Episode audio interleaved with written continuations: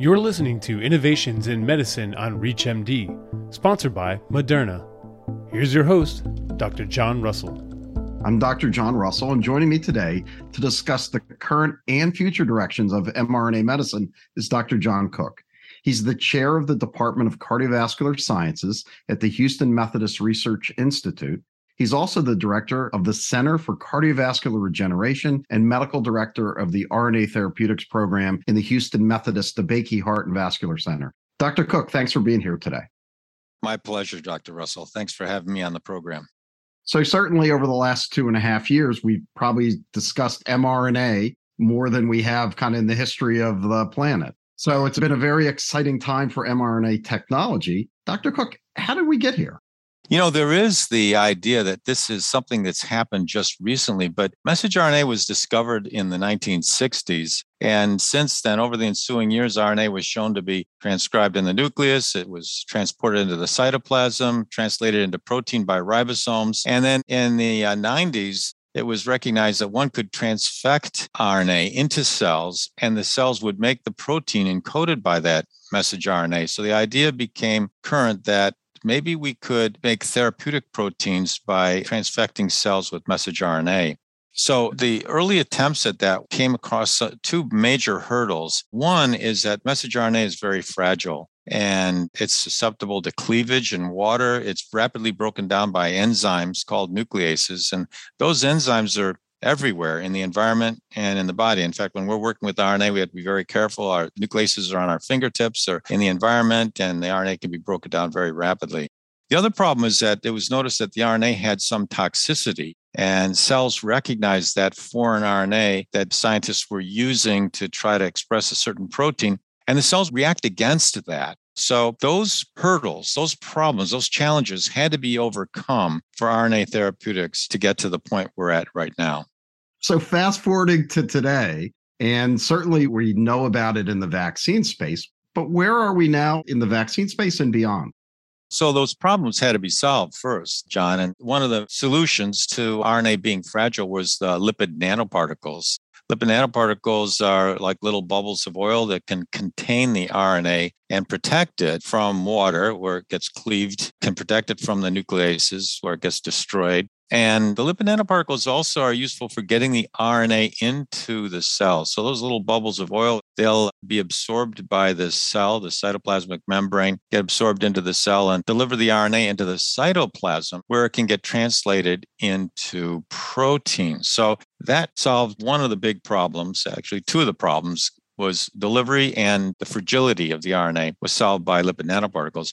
The other problem was solved was the toxicity because our cells recognize foreign RNA, and that, that's a defense against viral RNA. It was recognized by Katalin Karikó and Drew Weissman.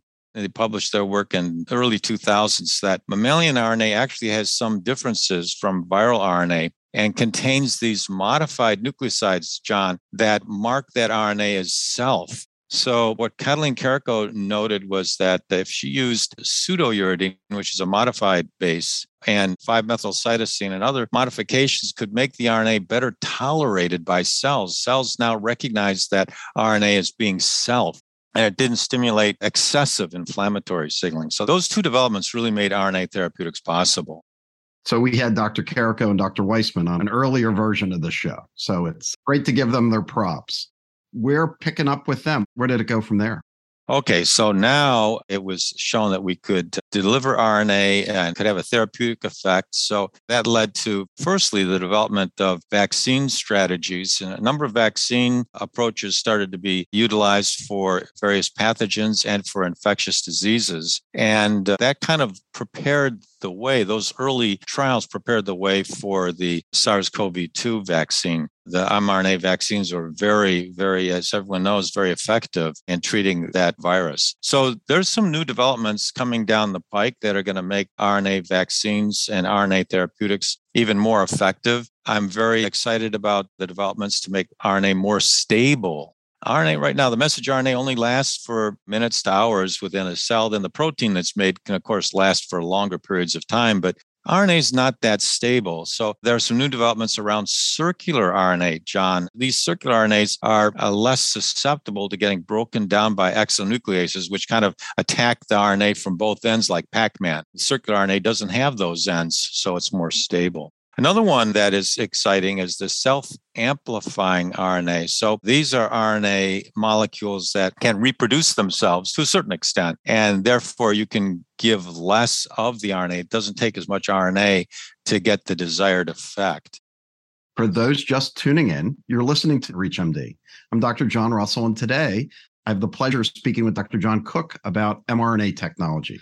So you really set the stage for a lot of exciting things, John. So with this understanding, and you work at the Cardiac Regeneration Center, where is this going in therapeutics beyond vaccines?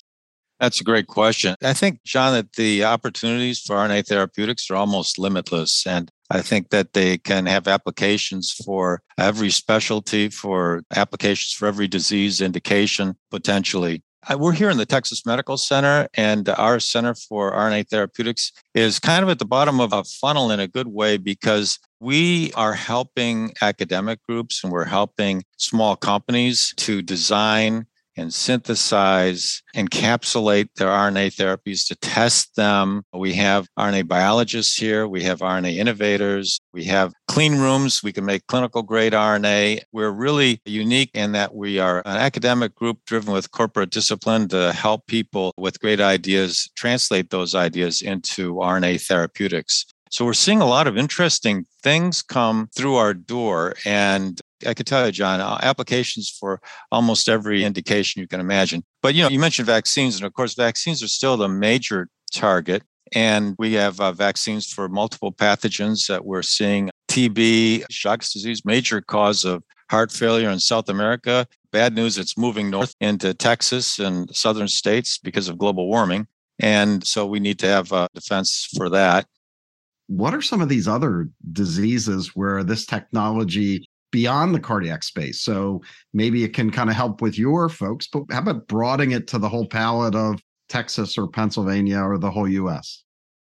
With respect to that, John, so there are deficiencies. There are pediatric illnesses that are due to enzymatic deficiencies, and there's a number of RNA therapeutics that are being developed for children with those deficiencies of metabolism. And we're actually working on one interesting project for a pediatric illness, a progeria, Progeria, of course, you know, is that disease of accelerated aging. And one of the things that we've done is to show that the cells from these children can be rejuvenated with messenger RNA encoding telomerase. So we can actually express the telomerase protein in the cells from these children.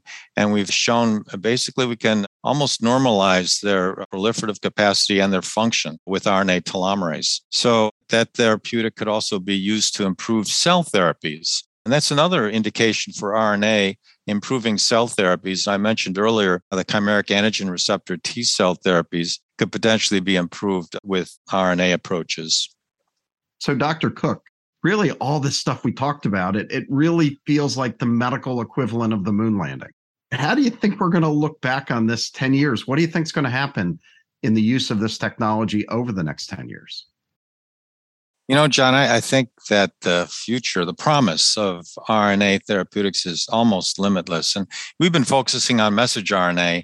And of course, I, I just should mention interference RNA uh, methods to reduce message RNA expression is another therapeutic arena. We've been focused on message RNA today, but its future is almost limitless, I believe, because if we can deliver it to where it is needed, if we can make the messenger RNA last as long as we need it, then I think there are almost no indications that messenger RNA won't be useful for.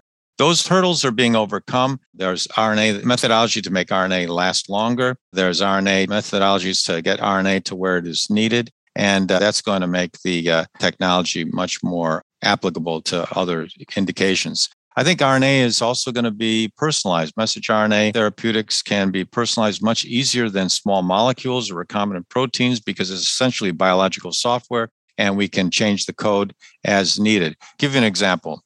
Patient comes into the hospital with a tumor. Tumor is removed. Tumor can be sequenced. You can look for proteins that are specific to that tumor, that are expressed on the surface of that tumor, that you can design a vaccine against. Now you've got a personalized vaccine for that patient.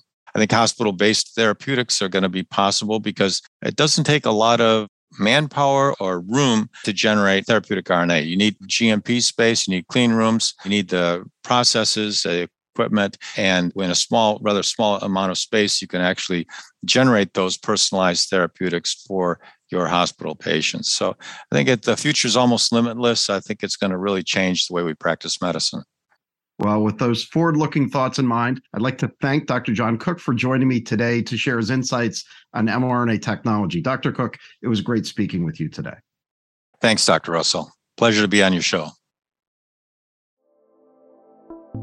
You've been listening to Innovations in Medicine on ReachMD, sponsored by Moderna. To access this episode and others from this series, visit reachmd.com slash innovations in medicine, where you can be part of the knowledge. Thanks for listening.